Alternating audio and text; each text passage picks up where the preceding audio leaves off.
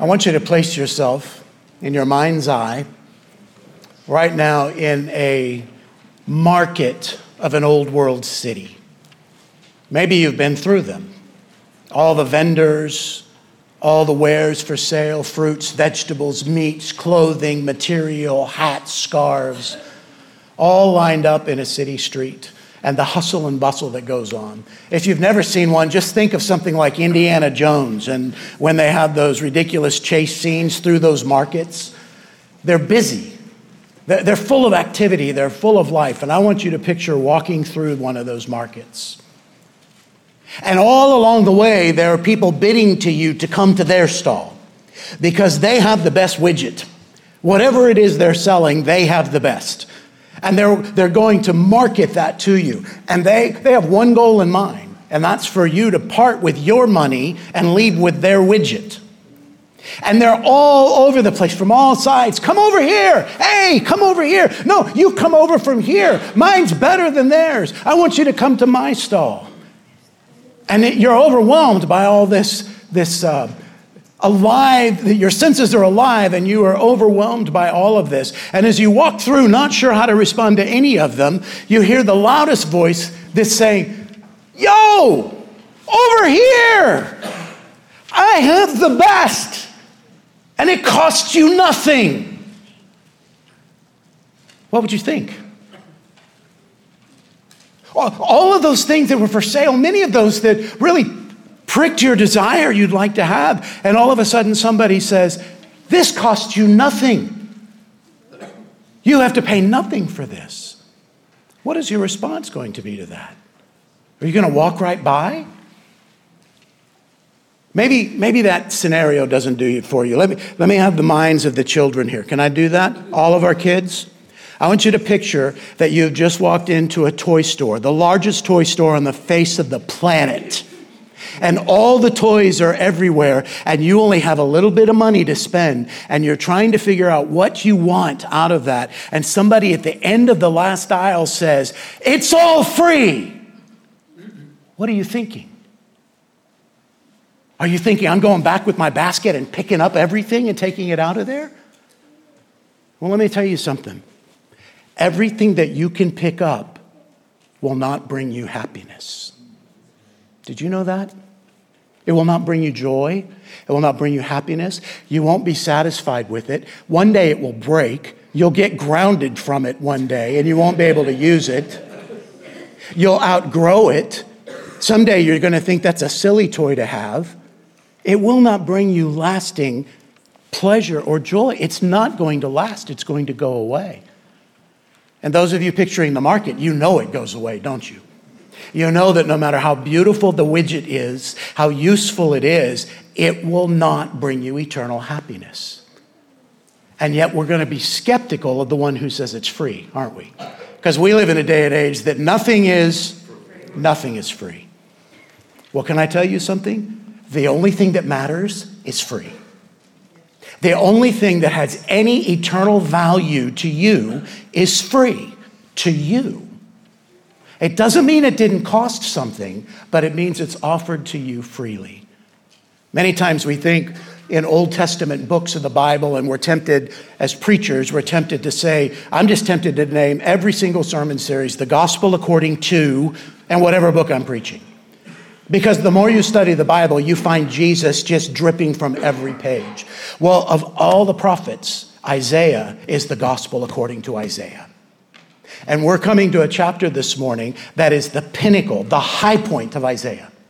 If you've studied your dig and discover principles, you know that one of the principles is understanding how to interpret the genre of historical narrative. And when you look at that genre, according to the dig and discover principles, you see this line that from your perspective looks like a mountain, like that. And you start with the setting, and then there's a rise in tension, a rise in conflict in the story, right?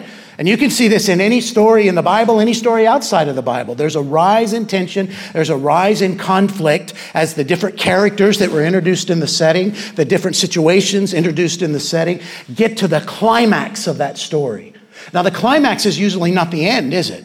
That, that's a bad book or a bad movie if that's where it ends. There's a resolution now. What does the climax do for the original situation? What does the climax, what the whole story leads to, how does that resolve the original situation? Well, in one way, even though Isaiah is a book of poetry, we can look at this as a historical narrative, can't we? In the entire book. I mean, it starts out under whose reign? Go back to Isaiah 1 1, and we'll just start back there and work our way back to our. Te- no, I'm joking. 1 1. The vision of Isaiah, the son of Amoz, which he saw concerning Judah and Jerusalem in the days of Uzziah, Jotham, Ahaz, and Hezekiah, kings of Judah. So Isaiah's prophecy stems from about 739, maybe 740, depending on where you divide the years, under the first king mentioned, and goes to 587 upon the death of the last king that's mentioned. So from from Uzziah to Hezekiah, we see that time frame. Lots of things happened in that time frame, didn't it? And, Isaiah introduces us to a lot of those things. And we saw in the first 39 chapters that we saw lessons being taught, but the primary lesson is trust in God, not in man, right? Trust in God, not in kings. And the kings should trust in God and not in themselves. And then we get to chapter 40. And what does chapter 40 start out with? Comfort Comfort my people. And then moving right from, from the beginning of verse 1 into a reminder that their iniquities, their sins will be forgiven. And then moving in to introduce the Christ who will come and do that, the word that will never pass away, right? All in chapter 40, that when God promises these things, we can count on them. And then a further introduction to the God who has promised this, to Yahweh himself, the one who is able and that's where the Isaiah says, Behold your God, right? Behold your God. You can see that he is, he is powerful. He is able to carry out what his word will never fail to do. And then we see that he's not only able, but he's willing, and he will do that. He will bring rest to the weary, those who depend upon him. That section, beginning in, in chapter 40, ends in chapter 55 with our verse to, with our chapter today. And so we hit the pinnacle that all of the trust in the Lord and not in man. And why should we do that? Because God will comfort his people through sending a suffering servant who we have met in four servant songs, but specifically that fourth servant song where we learn what his suffering accomplishes, bringing all of his seed to himself. And we learn how that then has fruit in chapter 54. And now, chapter 55, we have what? Come. Come and taste of this. Come and see. Then from chapter 56 to 66, we see the resolution. Because not only do we just stop in Isaiah's day, but we've already moved to the Babylonian captivity in chapters 40 through 55. But where do we go in 55 through 66? The new heavens and new earth, the fulfillment of all the promises. So I submit to you that chapters 52, 13 through 55 are the climax, with 55 as the tip of the iceberg. It is the tip of, the, the, the, of all that Isaiah is saying, with the invitation that because of the servant's work, everyone is commanded, don't miss this, commanded to come. So, given that, I have two groups of people I'm speaking to, and one thing I'm saying to each. Those of you who do not yet know the Lord, I'm bidding you come, listen, respond, and receive. Come, listen, respond, and receive. For those of us who already know the Lord, this strengthens and grounds our faith. It, it hammers the tent post in further, doesn't it? When we read about the gospel so clearly in Isaiah. But it also encourages us in our mission. So, for those of us who are already saved, I want us to be strengthened in our trusting and in our going. In our trusting and in our going. And as we move through this chapter, you're going to see why those are so important. One, because if you're in the first group, today is the day of your salvation. Today is the day that you come to terms with the fact that you are an enemy of God, trusting in yourself, and you give up all that and turn to Him in faith and repentance. But for those of us who have been tracking through and being encouraged in Isaiah, Isaiah, this is, this is, the, this is the point where we are challenged. Are we living by this faith? And are we going according to the mission? Stand together as I read chapter 55. Beginning in 55 1. Come, or ho, or hey, whatever your version says. It's not come, it's, it's hoy. Just to clear this up at the beginning, remember when we went through all of the judgment oracles that ESV says ah, or some of your versions said woe? That's this word. And it can be used in positive senses, calling people to glorious things, or it can be used to warn people about judgment. But it is, it is the, the sellers in the marketplace proclaiming, listen. That's what we hear in this. Hoy! Everyone who thirsts, come to the waters. And he who has no money, come, buy and eat. Come, buy wine and milk without money and without price.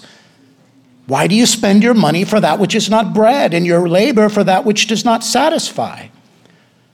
Listen diligently to me, and eat what is good, and delight yourselves in rich food. Incline your ear and come to me. Hear that your soul may live. And I will make with you an everlasting covenant, my steadfast, sure love for David Behold, I made him a witness to the peoples, a leader and commander for the peoples. Behold, you shall call a nation that you do not know, and a nation that you do not know shall run to you, that you did not know shall run to you.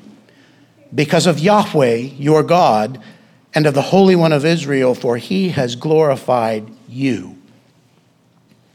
Seek Yahweh while he may be found. Call upon him while he is near. Let the wicked forsake his way, and the unrighteous man his thoughts.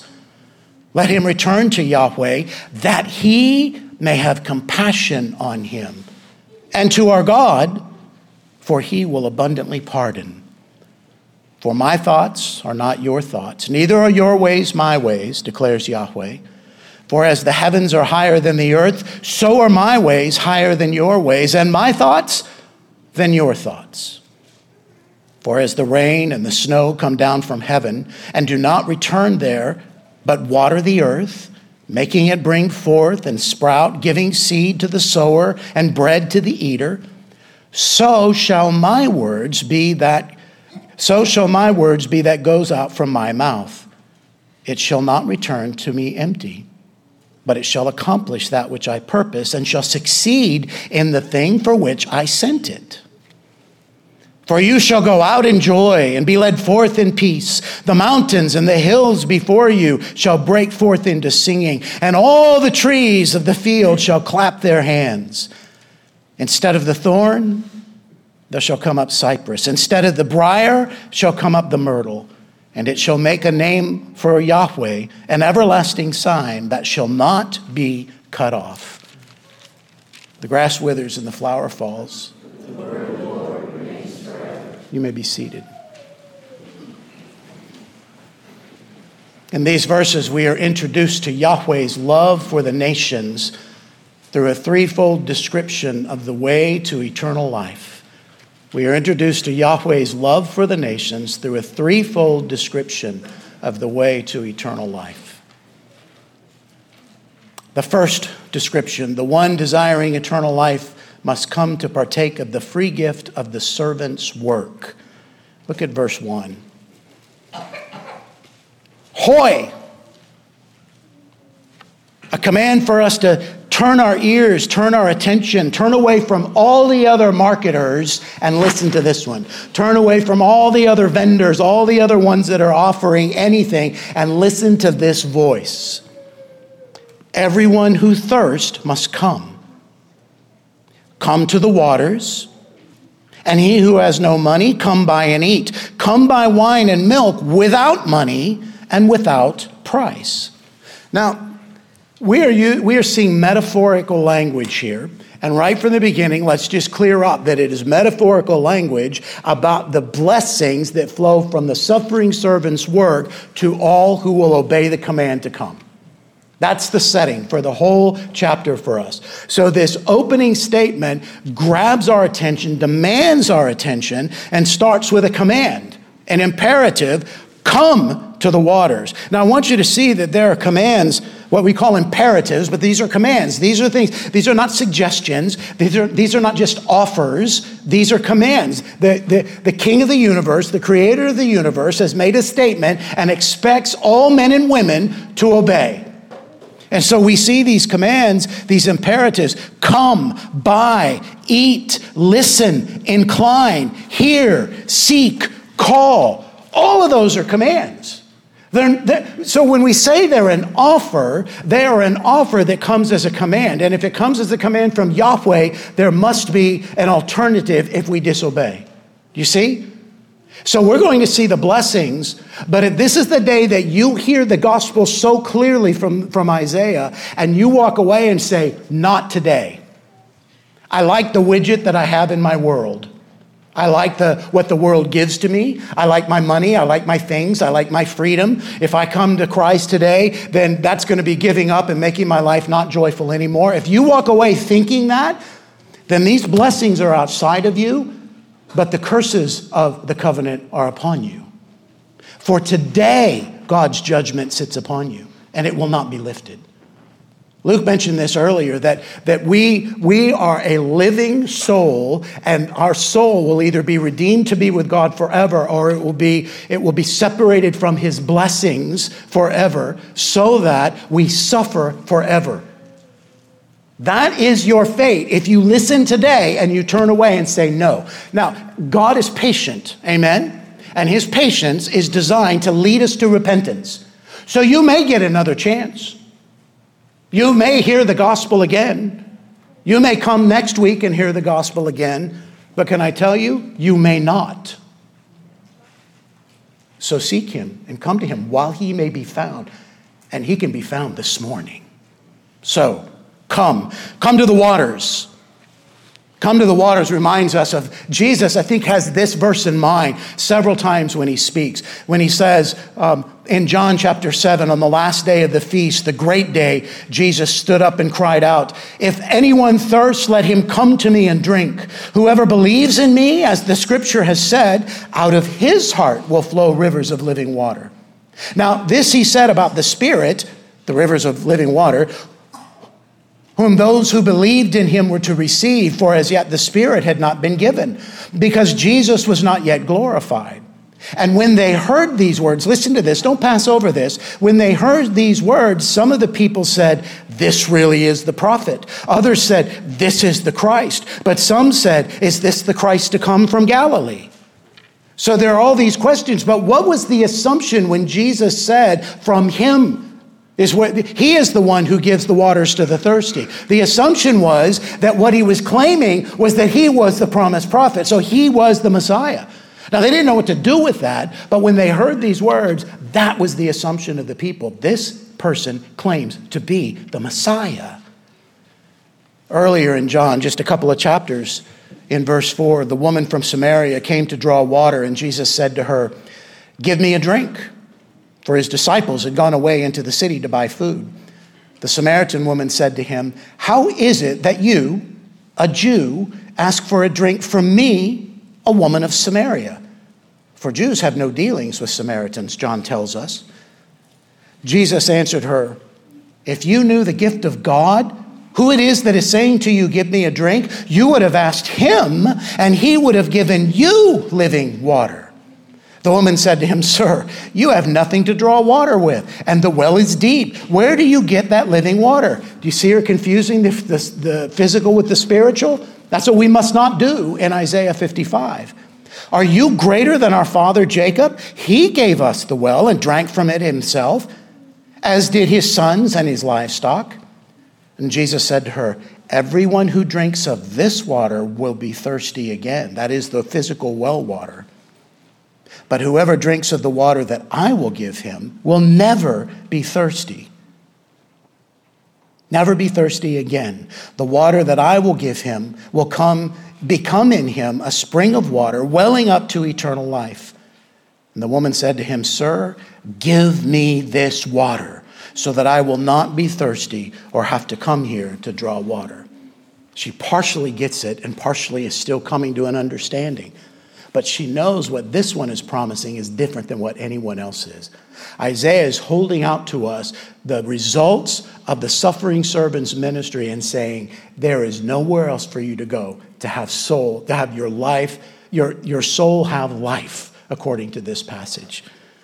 Isaiah 55 Come to the waters. He who has no money, come, buy and eat. Come, buy wine and milk without money or without price. So, wine and milk. Why would, why would Isaiah choose that? Wine is a sign in the Old Testament, often a blessing of God. And milk is also that because they're entering the land of milk and honey.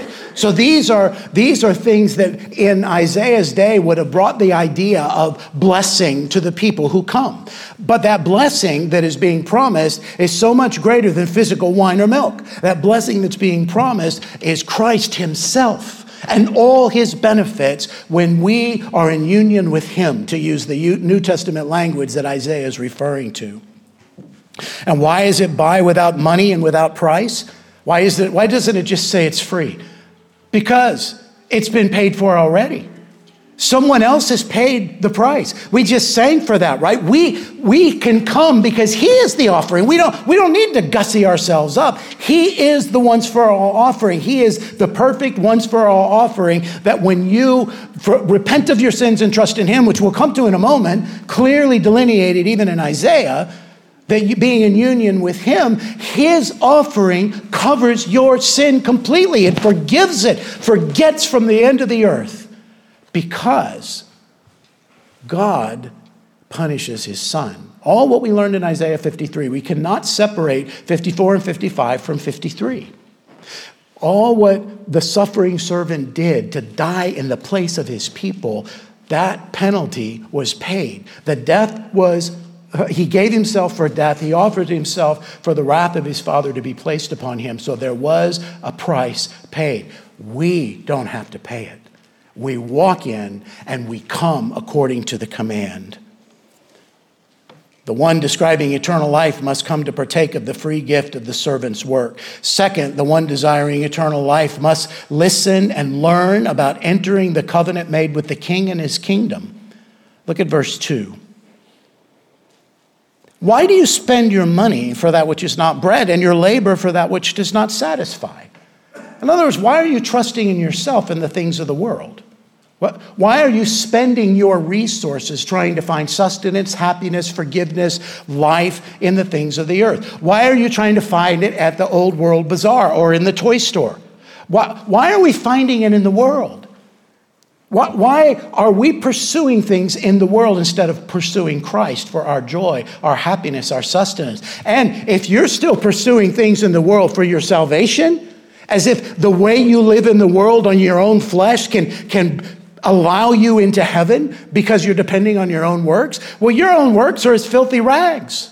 There's nothing you can do to satisfy the holy, righteous demands of the Father. But because the Father sent the Son, the bid to everyone is come. Come. And the question is, why are you doing it any other way? Why are you still stuck at the other stalls in the bazaar instead of coming to the one who's offering the, the, the, the reward for whose price has already been paid? That's the question. And it comes to us, doesn't it? And this also affects how we uh, um, walk our mission in the world if we're already a believer. How are we presenting the gospel, the gospel to people? Uh, there's no question that one of the first things we have to do for many people is to, re- is to show them that they are a sinner and separated from God. There's no question in that. But do you see where Isaiah starts? Isaiah offers the beauty and says, Come. That's the first thing he does. He brings the beauty of the offer and he says, This is going to bring you uh, satisfaction that nothing on the earth will bring. And that's where he starts. I wonder how many times we start with that. By the example of our own life, by the testimony of our words, Or do we just come at everybody as just the same drive by? First thing is, got to get them sinners first. No question, repentance requires a knowledge of sin, and we often have to lead people there. But isn't it better to bring the beauty and the sustenance of Jesus himself first? That's what Isaiah does in the command to come, come, come. And the question is the challenge why are you living like this? What are you gaining from this? In our evangelism, that comes, that leads us to a way to show them from what they need to repent, doesn't it? What are you trusting in? What, what, where do you find your joy? Where do you find your sustenance? Where does your wisdom come from? How do you make decisions? And when they answer those, that gives us the way to lead us away from the world and to Jesus Himself. Well, look what else it says in verse 2. Listen diligently to me. literally, it's listening, listen. In that poetic, the way this construct in Hebrew is listening, listen. It means listen diligently. And it is active and it is ongoing. Okay, so this isn't just a one time command, this is an ongoing command. It, it's, it's a perpetual motion command. So we are always listening. We are always listening to what the Lord says through His Word and through wise counsel from His Word. We're listening to the Lord. But this is what the, the people are to come and do. You see, you see the connection here. The bid is to come, and then a challenge of why you're not, why you haven't come before. Why are you still depending on the things that are earthly and not satisfying? But then the very next thing that's said is, You must listen to me diligently. So this is what they have. This is where they find out, What am I coming to? I, am really drawn to this. First of all, it's free. Second of all, you love it more than anything else. So I'm drawn to this, but now I need to listen. So it, it really is a good idea for me to say, What am I coming to? Listen diligently, diligently to me and eat what is good and delight yourselves in rich food. Incline your ear and come to me. Hear that your soul may live. Let's just stop right there. All of these yous are plural here. This is an open, general call to everyone and a command to come, and a challenge of why they're not um, being satisfied with eternal things, but also listen diligently to me and eat what is good and eat for yourselves rich food. What you're eating right now is poison. The world is poison to us. It doesn't mean that we can't live in the world, but if we live of the world, it's poison to us. Our wisdom is turned upside down. Our, our, our ability to see clearly is turned upside down. Our self justification for sin is turned upside down. So the invitation is come and feed on what is good. And we're going to see very clearly it is the gospel of Jesus revealed in the Word. That's what we're feeding upon. We're feeding upon the true, vibrant, um, word of God that will not come back void. And the command is, why are you eating that when you're offering this? So listen diligently to me. And the first, first thing is, as you're listening, you need to eat what is good and delight yourself in rich food. And then to say it a second way, incline your ear and come to me. So, what does that say about the condition of one's coming? it tells us that the condition of one's coming is to be inclined to listen to what we're about to be told. So, this is the turning point, isn't it? This is the turning point. This is the one that separates those who are coming because there was, in the context of what Damon brought to us when he read, because they're coming because they want to see the miracle of the bread, the physical bread. They want to be fed again and see the miracle of the bread. This is where it separates because we're not coming for the physical, we're coming to hear what's about to be told to us. Incline your ear and come to me, hear that your soul may live. So, in the coming, we are inclining. In the hearing, we're finding out how we live, and we're all through this section, it's eternally. So, this is the centerpiece. You, if you want to live eternally, and your soul will live, but if you want to live in the blessings of God and not in the curses of God eternally, then you must come and you must come listening. And that listening in the Bible is never just passive right? When the call to listen or to hear, it is obey. When you hear, you're obeying. If you're not obeying, you have not heard. That's the way the Bible uses the term. So this is the separation. Come today willing.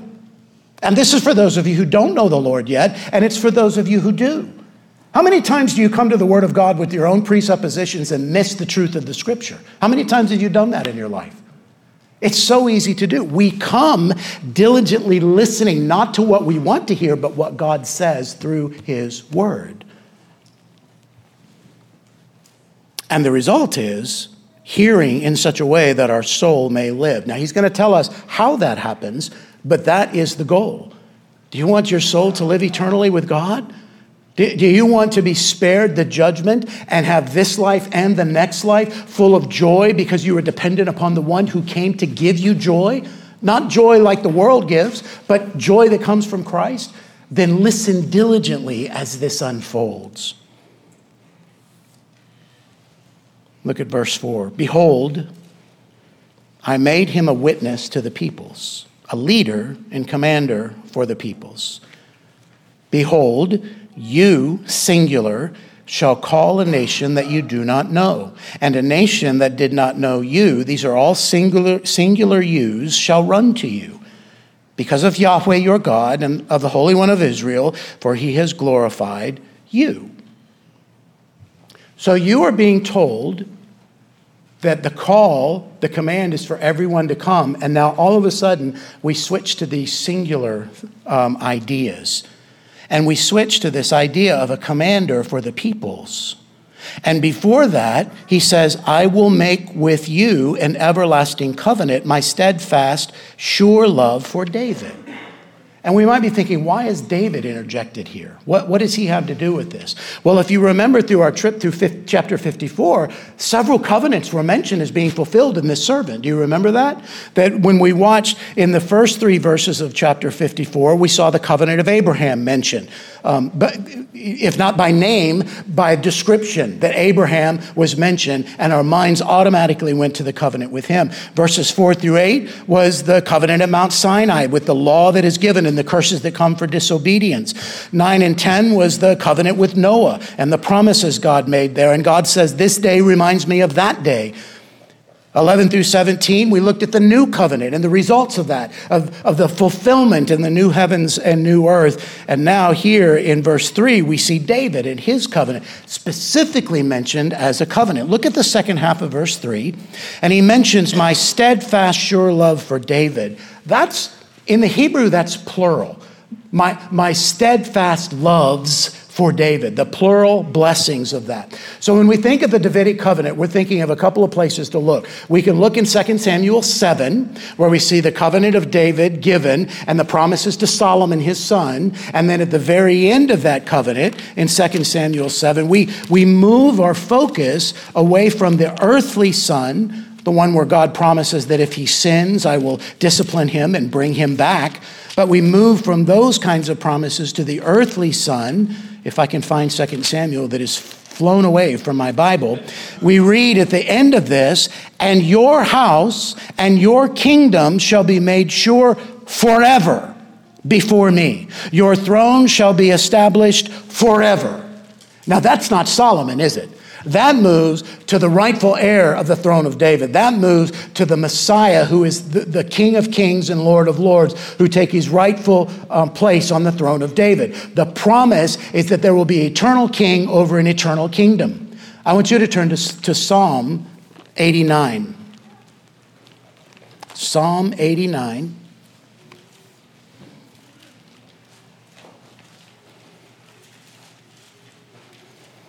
This steadfast love, this idea, this Hebrew word kesed, the, the covenant faithful love of God. We find it in the plural in a couple of places in this uh, messianic kingship song here in 89. I'm just going to go through a couple of sections of this, not the whole psalm. Look at verse 1. I will sing of the steadfast love, that's kesed, plural, the same plural word we find in Isaiah 55 I will sing of the steadfast loves of Yahweh. Forever with my mouth I will make known your faithfulness to all generations. Jump down to verse 14. Righteousness and justice are the foundation of your throne. Steadfast love and faithfulness go before you. Now, that could be said of David's throne, but it can also be said in perfection of the Messiah's throne. Turn over now and look at verse, we're going to start in verse 28. Now, notice how this forever language comes into us, and we see the shift go away from David the king to the, David's greater son. My steadfast love I will keep for him forever, and my covenant will stand firm for him. I will establish his offspring forever, and his throne as the days of the heavens.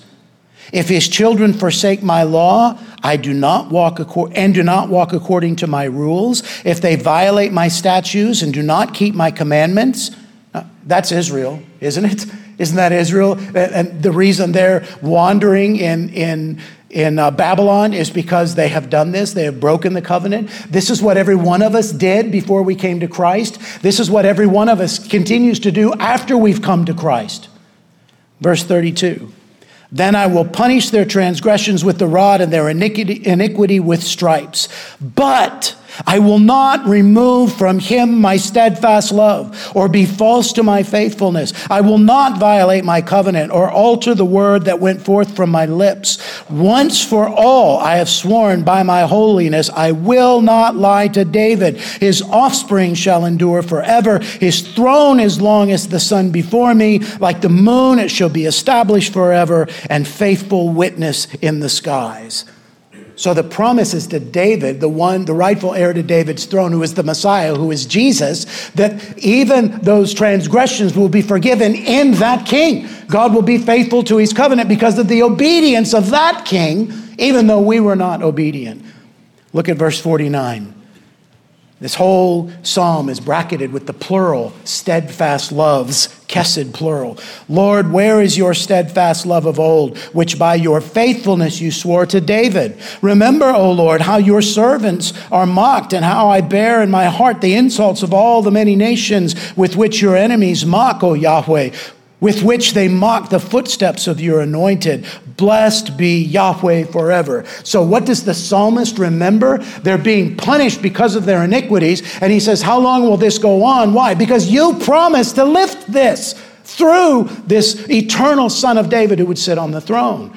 That idea is what Isaiah is bringing into chapter 55. And he's bringing it all forward for us, for us to see. Turn back there and think with, me with all of those kinds of ideas in your mind, the last half of verse 3. And I will make with you an everlasting covenant, my steadfast, sure love for David. So if you are going to listen to me clearly, you will be united with this rightful heir, David's greater son, and I will be faithful to that covenant, and then that covenant be, is made with you. That I will not be angry forever, that I will lift the curse because of the work of the servant that we've just learned about in chapter 53. Then we move to verse 4 Behold, I made him a witness to the people, a leader and a commander. This is clearly talking about the Messiah. Acts chapter 5, verses 30 and 31. The God of our fathers raised Jesus, whom you killed, speaking to those in the first century, um, whom you killed by hanging him on on a tree, God exalted him at his right hand as leader and savior to give to give repentance to Israel and forgiveness of sins. So, this is the Messiah. This is the suffering servant. This is the one whom God has made these promises to. He was going, he's going to keep him all the, the fruit faithful because God is faithful to sustain the Messiah through his work. And it's for the peoples, it's in place of the peoples, it's bringing the people to God. And then he shifts in verse 5 to the single use, and I think he's continuing to talk about the Messiah here.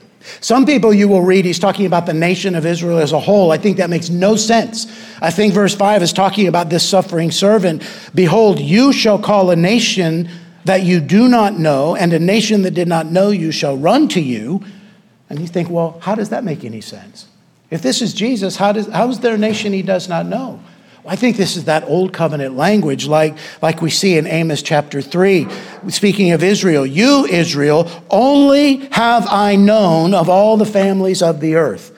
God said he knew Israel in a different way. And through Christ, he knows his people, his elect, those who come to Christ by faith and repentance. He knows them. Before, they were unknown in the sense that they were not loved. They were enemies of God. That's the idea that's coming through here. So, this is the Messiah. You, the suffering servant, the Messiah, Jesus, shall call this nation you do not know, and a nation that did not know you shall run to you. Why? Because they're being called, come for all, everyone to come. And in, because of Yahweh your God and of the Holy One of Israel, for he has glorified you. And this is exactly the language that's used of Jesus, like at the transfiguration. Glorify yourself that God glorifies him. Or in, in chapter 17 of John of the great high priestly prayer, where Jesus says that his work is done, he has glorified you, and God says, and I will glorify you again, talking about his resurrection and his ascension. So, this is clearly the work of the Messiah. People are being called to listen diligently and respond, coming up, respond to the call in the way that Yahweh, the one who provides the salvation, in the way that he says to come and you have to come. You cannot just keep turning to the world. I don't know where this was originally written. I've seen it in many places. Money will buy a bed, but not sleep. Books, but not brains. Food, but not appetite. Finery, but not beauty. Money will buy a house, but not a home, medicine, but not health, luxuries, but not culture, amusements, but not happiness, religion, but not salvation, a passport to everywhere but heaven. Now, money stands in the place of everything that captures us in the world the lust of the eyes, the lust of the flesh, the pride of life. All of that is before us, and the call is to walk away from that and walk to Christ. And you say, How do you know? Are you just making that up? No, look back at your text. The one desiring eternal life must receive Yahweh's gifts and compassion, of compassion and pardon. The command comes in verse 6 Seek Yahweh while he may be found, call upon him while he is near. So, you mean there's going to be a time where he might not be found? There's going to be a time where he might not be near? Yes. He can return at any moment. Your rebellion can harden your heart away from Him where you don't hear His voice. His patience is intended to bring you to repentance, but His patience towards sinners has a time limit because Christ is coming again to judge. And so this call is very clear. You must do this now. Seek the Lord while he may be found, call upon him while he is near. This is the kind of language that is picked up by Paul when he writes in the verses that you have probably memorized in the past around, around salvation in Romans chapter 10. For Moses writes about the righteousness that is based on the law, that the person who does the commandments shall live by them. But the righteousness based on faith says, Do not say in your heart, who will ascend to heaven, that is, to bring Christ down, or who will descend into the abyss, that is, to bring Christ up from the dead. But what does it say? The word is near you, in your mouth and in your heart, that is, the word of faith that we proclaim. Because if you confess with your mouth that Jesus is Lord and believe in your heart that God raised him from the dead, you will be saved. For with the heart one believes and is justified, and with the mouth one confesses and is saved. The scripture says, Everyone who believes in him will not be put to shame. For there is no distinction between Jew and Greek, for the same Lord is Lord of all, bestowing his riches on all who call on him. For everyone who calls on the name of the Lord will be saved. How then can they call on him in whom they have not believed? And how are they to believe in him of whom they have not heard? And how are they to hear without someone preaching? And how are they to preach unless they are sent? As it is written, How beautiful are the feet of those who preach good news. So the same kind of language is picked up by Paul in Romans. The word is before you, and he, the word is near now. Why? Because it's being preached to you. It's not just that it is in the book, but it is being preached to you. You are hearing it. You are, you are being assaulted by the word of God with these commands to come. And the commands are not finished yet. The command here is to seek the Lord. Come and seek him. And you say, well, the Bible says no man seeks after God. Well, that's true, isn't it? But didn't, you, didn't we already talk about that the condition of your coming is willingness to hear? The condition of your coming is also willingness to repent because it's part of what we hear. Look at your text. The coming is defined here. Verse 6 by seeking and calling on Yahweh, but also verse 7 by repenting. Let the wicked forsake his way and the unrighteous man his thoughts. Let him return to, the Yah- to Yahweh that he may have compassion on him and to our God, for he will abundantly pardon.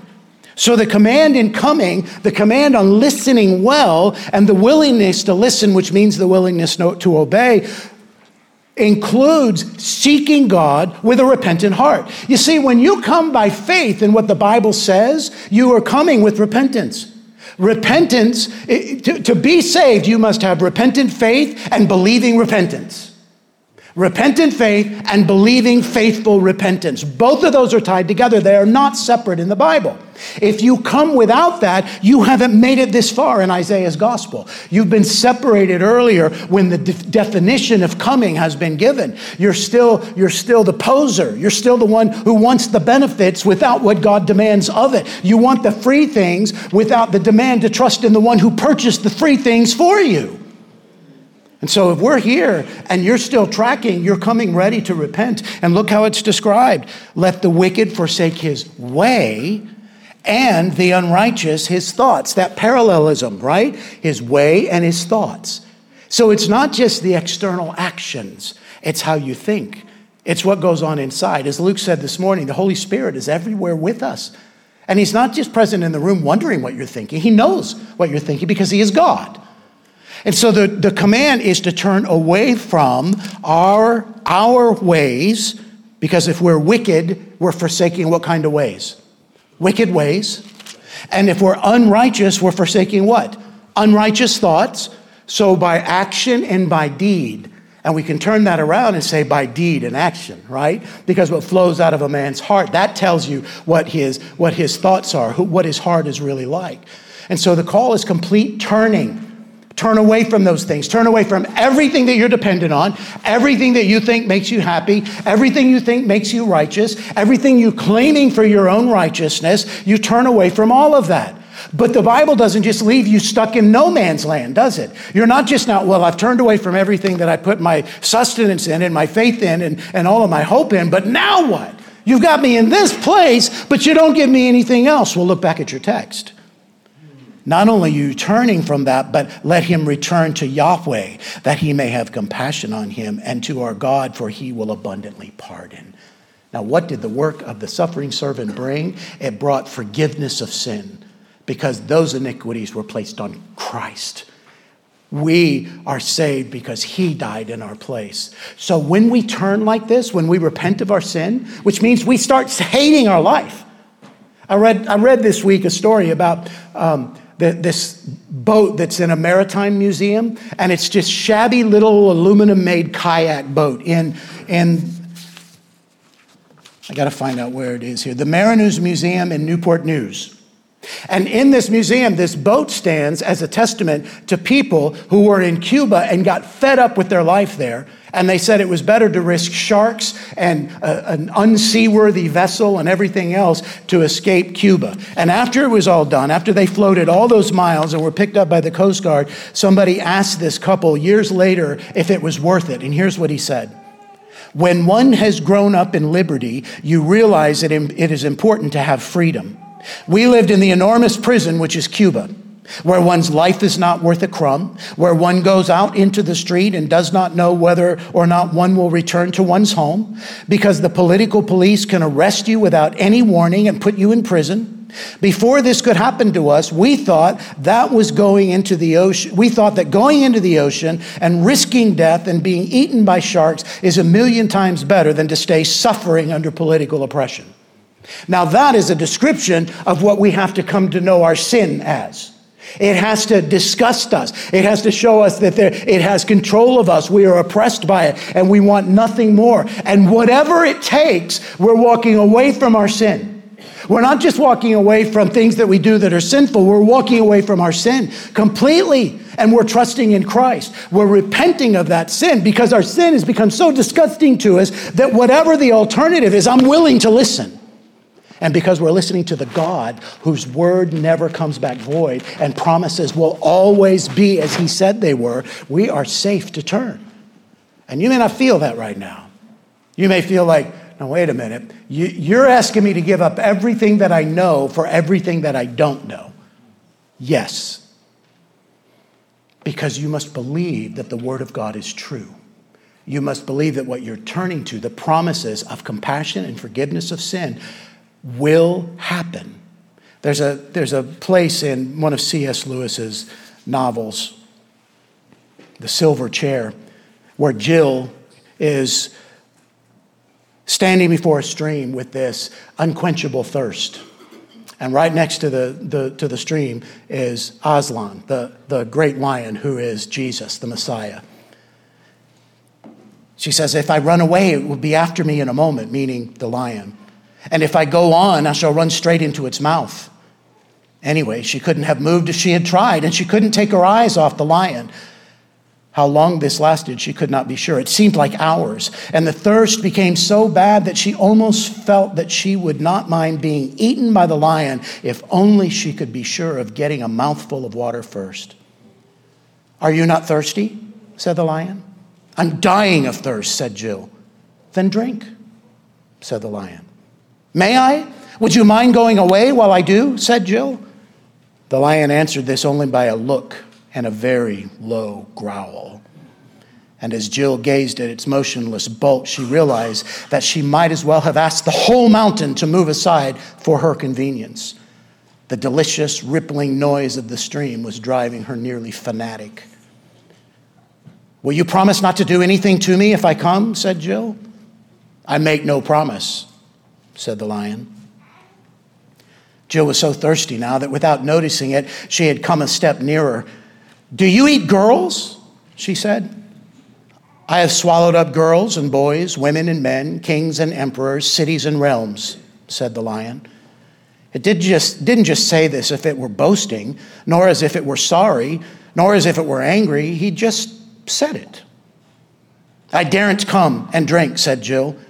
Then you will die of thirst, said the lion. Oh dear, said Jill, coming another step closer. I suppose I must go and look for another stream then. There is no other stream, said the lion.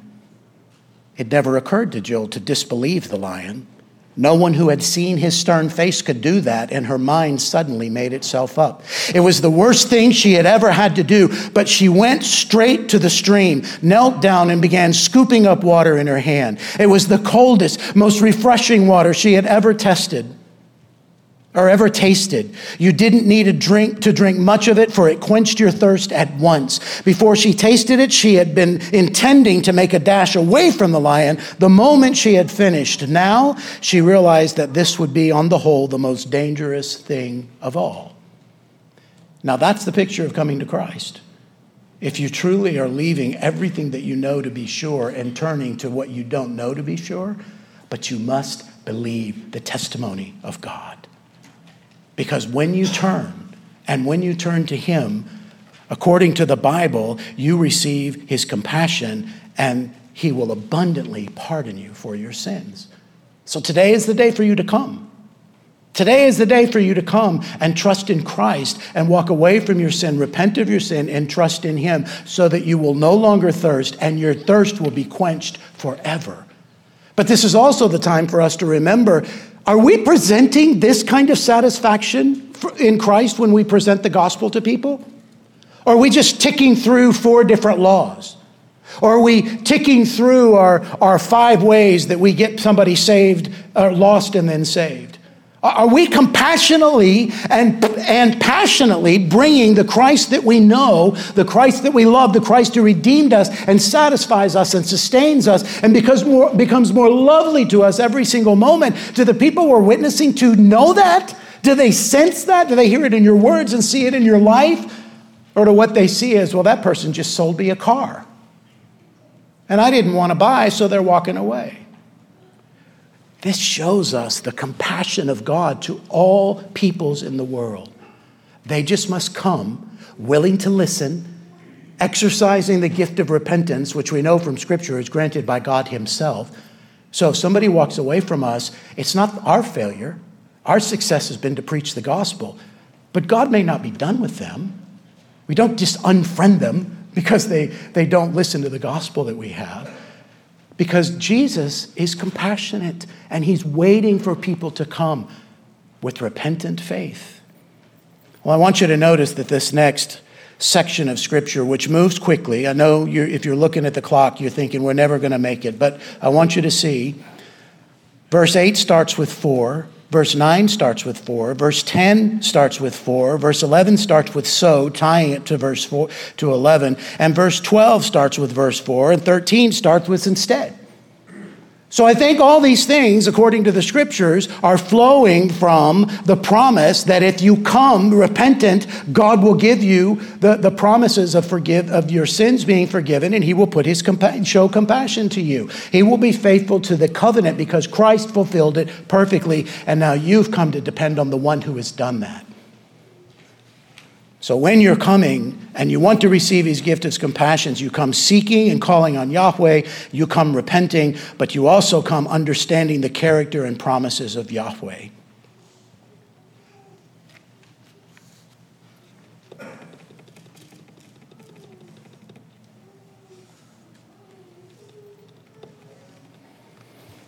Do you hear this, this brain moving right now, trying to make a decision?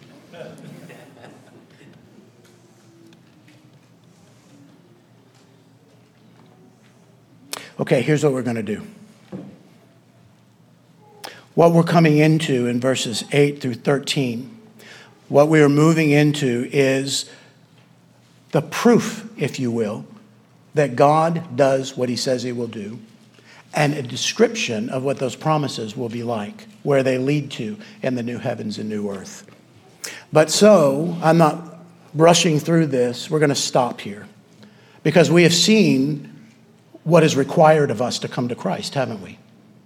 We have seen that to come to Christ, we are to obey the command to come. We are to obey the command to listen diligently. We are to obey the command that as we come listening, we listen, and that means to be ready to obey. We are seeking while he can be found, and he can be found today. How do I know that? Because his word is true, and Jesus hasn't returned yet. So today he's before us. He has held out before us the sweetness of the Savior who has lived and died so that those who are in union with him will have life. And the requirement to come is to come willing with faithful repentance and repentant faithfulness. Are you doing that today? I mean, we have some children sitting here who sit under the preaching of my voice and others every single week and hear the same gospel. Are you listening? Do you hear the gospel for you? Do you hear the gospel that just because you love your mom and dad and they believe Jesus, that that doesn't save you? Do you hear the gospel for you that there is a time and place where you need to turn from your sin, turn from all the sin that you have ever committed and turn to Jesus and put your faith and trust in Him? Because your parents teach you that all the time. We preach it all the time, but I don't want you to come out thinking that's just big church because you are here with us. All of the children are here every single week, and our prayer is that you come to Christ. And if God makes that today, hallelujah, the angels start throwing a party, and so will we. So this is happening to you today. Again, many of you know Jesus through the Bible, but you don't know him in your heart. You don't know him personally. So if this is happening to you today and your sin is weighing on you and you, you feel that conviction, that, that, that sorrow over your sin, you need to talk to your parents today and do it before lunch. Will you do that? Before lunch, talk to your parents and say, I think I'm ready to turn to Jesus and repent of my sin and trust him. And you, all the rest of you, pray that that happens today as you go from this place. Now, for us who just need the encouragement in evangelism, I say just, but don't you need that? Don't you need the encouragement to persevere over your own fear, over your own laxness, over your own selfishness, your own life, your own patterns, all the things that you do, all the times that we miss opportunities to bring the sweetness of Jesus and the, the command to come, the command that goes to all people? This encourages us because what does it tell us? God does it all. We, we are the vehicles, but He does it all. Determined from the foundations of the world, He just gives us the joy to talk about the most beautiful person in the world to us, Jesus Christ, our Savior. And that's all we need to do is talk to people about Him. And when we talk to people about Him, we are calling them to come to Him because we know that that is the only decision that they make that makes any eternal difference. And we're also calling them to come to the Lord that we serve. So we shouldn't be boring about it. We shouldn't be legalistic about it, but we should be biblical, which means we have to show them sometimes that they are an enemy of God. In our world today, we have people who think they do not sin. Have you had those in counseling? Oh, think they do not sin. It's very common. So we do have to show them that, but we have to bid them to come and what that looks like first. So let us be strengthened by this because in the end, all of this is of God. It is His plan. Jesus will not lose any that the Father has given him. Jesus will return and accomplish all the work. So, as we're about to sing, it is well with our soul, isn't it? No matter what happens out of this, it is well with our soul if we are growing in the grace and knowledge of Jesus Christ. Now, next week we'll come and we'll learn more about our Savior and His character. Let's pray. Father, we are grateful to you for your love for us, for this gift of Isaiah 55 that brings us the gospel of Jesus Christ so clearly that we must come, that we must come listening and willing to obey, that we must come willing to repent. And when we do, that your promises of compassion are ours in Christ Jesus. There's nothing we do that earns it. There's nothing we can pay that will buy it. There's nothing we can do that, that merits it. And Father, the one thing in life that is free to us is the promise of God in Jesus Christ to forgive sins because Christ has already paid that price. So help us to be fervent in our evangelizing, in our preaching, in our witnessing with our lives and with our mouth that you are a God that is not only worthy to be worshiped, but that all of our life is geared toward pleasing you, which brings us blessing and benefit. So equip us and strengthen us to preach well, to evangelize well. And we pray for all those who have heard the gospel, maybe clearly, savingly for the first time today, that you will do their work. You will do your work in their heart. Draw them unto yourself, save them, have compassion upon them, and let us rejoice as a body when you do that. We thank you for this in Jesus' name. Amen.